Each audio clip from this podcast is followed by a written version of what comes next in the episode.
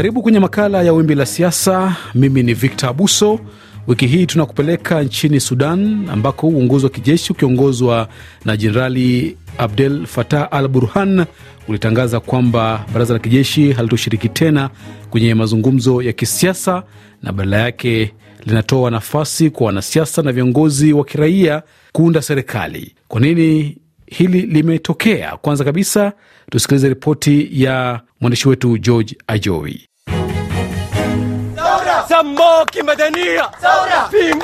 Ajowi. Hili ndilo takwa ambalo kwa miezi kadhaa sasa waandamanaji wamekuwa wakiandamana wakitaka jeshi kuondoka madarakani na kuruhusu nchi hiyo kuongozwa na raia, shinikizo ambazo pia zimekuwa zikitolewa na jumuiya ya kimataifa. Jenerali Burhan amesema jeshi halitashiriki tena kwenye mazungumzo ya kisiasa yanayofadhiliwa na Umoja wa Mataifa, Umoja wa Afrika na IGAD na badala yake itatoa nafasi kwa vyama vya siasa na wanaharakati kuunda serikali ya kiraia.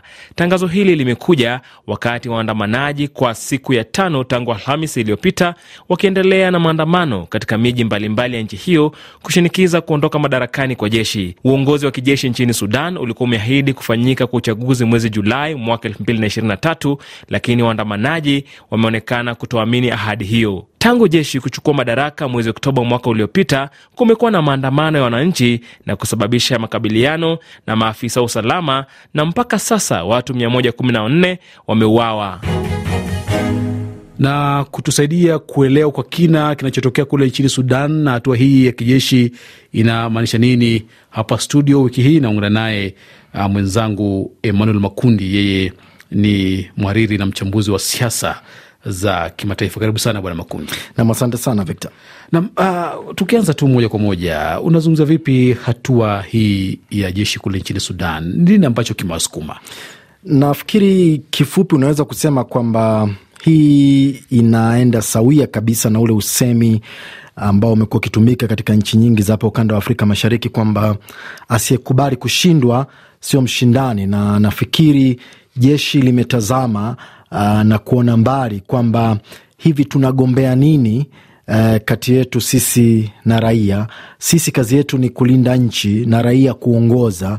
Kwa nini tusifikie makubaliano ama tusikubali kwamba tupishe ili demokrasia iende kweli, pamoja na kwamba bado kuna, kuna maswali kwamba je, kauli ya Jeneral Burhani ni thabiti ama ni yale yale, kwa sababu baada ya kuangushwa kwa, kwa Omar al Bashir watu walidhani kwamba ni mwiko na mwisho wa, ma, wa kufanyika kwa mapinduzi ya kijeshi Sudan, lakini haikuwa hivyo mm. Na tunaweza tukasema kwamba labda sababu kubwa ni imechochewa na hali ya maandamano ambayo amekuwa tukishuhudia toka mwezi Oktoba mwaka uliopita wakati walipo uh, ipindua serikali ya unakumbuka waziri mkuu wakati huo Abdul Hamdok. Naam. Kwa sehemu unaweza kusema kwamba maandamano yamechangia, kwa sababu kwa sehemu kubwa maandamano ambayo yamekuwa yakifanyika ni maandamano ya amani tangu uh, juma lililopita, licha ya kwamba katika maandamano hayo uh, kumeshuhudiwa vifo uh, lakini nafikiri kilicho kilichomsukuma Jenerali Burhani ni shinikizo kutoka jumuiya ya kimataifa.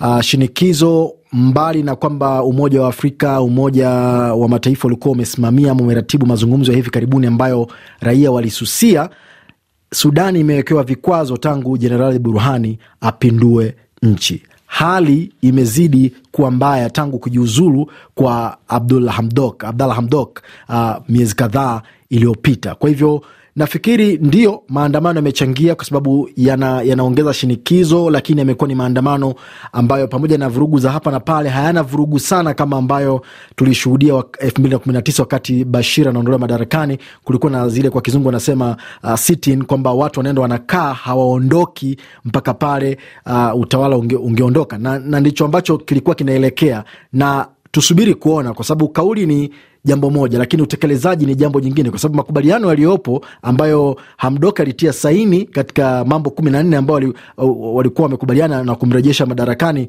eh, kwa muda, lipo swala la kufanya uchaguzi mwaka elfu mbili na ishirini na tatu. Uh, wananchi wengi kule Sudan hata baada ya kusikia tangazo hili walisema kwamba hawamwamini Jenerali Burhan. Ni, ngumu sana kumwamini. Kwa nini ni ngumu sana kumwamini? Wakati uh, Bashir ameondolewa madarakani, yeye alikaimu katika baraza la uongozi la Sudani na akasema kwamba sasa wao kama jeshi watajitenga na, na maswala ya uongozi lakini swali ni kitu gani kilimfanya tena huyu huyu Burhani kusimamia mapinduzi ya kijeshi ya mwaka jana ya kumwondoa madarakani uh, waziri mkuu Abdalla Hamdok. Hivi leo hii akiulizwa ni kipi hasa kilimsukuma mpaka kumwondoa madarakani Abdalla Hamdok, kwa sababu ndio raia walikuwa hawaridhishwi kwa sehemu na utendaji wa Abdalla Hamdok, kwa sababu ahadi alikuwa amezitoa, maisha bado yakawa magumu.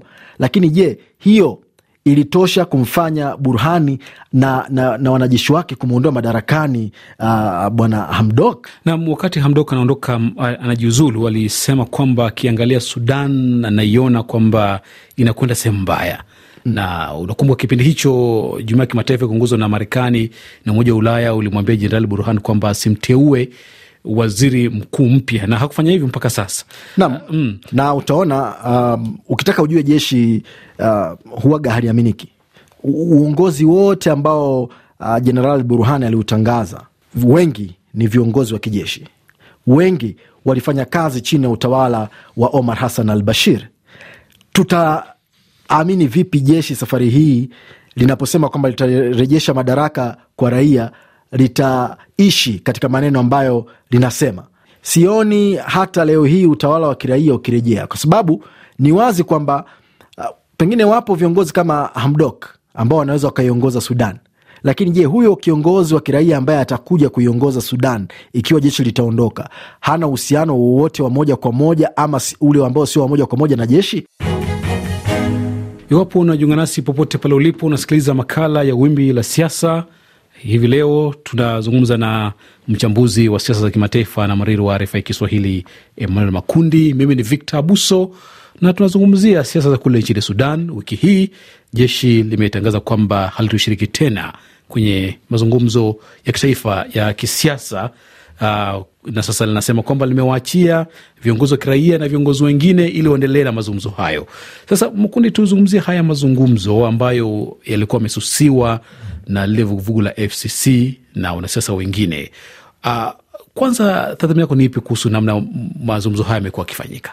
Nam, nafikiri uh, tangu mwanzo mazungumzo haya ambayo yalikuwa yanaratibiwa na Umoja wa Afrika pamoja na, na Umoja wa Mataifa yalikuwa ni ma, mazungumzo yalikuwa yameandaliwa kushindwa. Kwa nini nasema yalikuwa ni mazungumzo yaliyokuwa yameandaliwa kushindwa?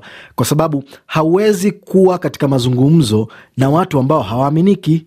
Ndicho ambacho viongozi wa kiraia wamesisitiza. Ukilishirikisha jeshi katika mazungumzo ya kuleta utawala wa kiraia, maana yake jeshi linakuwa sehemu ya ule utawala wa kiraia ambao utakwenda kuundwa. Na muda wetu umeyoyoma kwelikweli, lakini uh, kwa kifupi sana, unafikiri sasa tutarajie nini kule Sudan katika siku za hivi karibuni? Kwa sababu sasa jeshi limeshatoa taarifa yake, waandamanaji wao wanasema hawamwamini huyu jenerali nini ambacho kitatokea unafikiri katika wiki na miezi ijayo? Ni kwa wanajeshi kukaa pembeni, kuunda serikali ya mpito ya kiraia ambayo haitahusisha jeshi kwa nafasi yoyote ile ya kiuongozi wala maamuzi. Jeshi libaki kulinda. Hiyo ndio itakuwa uh, nusura kwa kwa, kwa hali ya kisiasa nchini Sudan, na lazima Umoja wa Mataifa, lazima Umoja wa Afrika usimame kidete, usikubali haya mambo ya jeshi kuingilia serikali.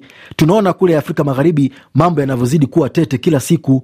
Unaporuhusu jeshi liingilie, maana yake unaruhusu demokrasia kuminywa. Tunaona saizi Guine, tunaona saizi Mali, tunaona Burkina Faso. Demokrasia ikisha minywa, raia hawawezi kupumua, na raia wakishindwa kupumua, ndio maandamano tunayoona Sudan na, na kwingineko. Kwa hivyo nusura ni jeshi kutohusishwa kwa namna yoyote katika mchakato wowote ule, na liondoke madarakani mara moja, lisisubiri tena mpaka mwakani na bila shaka tutaona mambo yatakavyokuwa katika siku zinazokuja. Kwa bahati mbaya sana, muda wetu umeturuhusu kuwa na hayo tu hivi leo kwenye makala yetu ya Wimbi la Siasa, na nimekuwa na mwenzangu uh, Emmanuel, Ma, Emmanuel Makundi ambaye ni mhariri hapa RFI Kiswahili na mchambuzi wa siasa za kimataifa. Asante sana na nakutakia kila la heri. Asante sana Victor. Na msikilizaji, mimi naitwa Victor Abuso.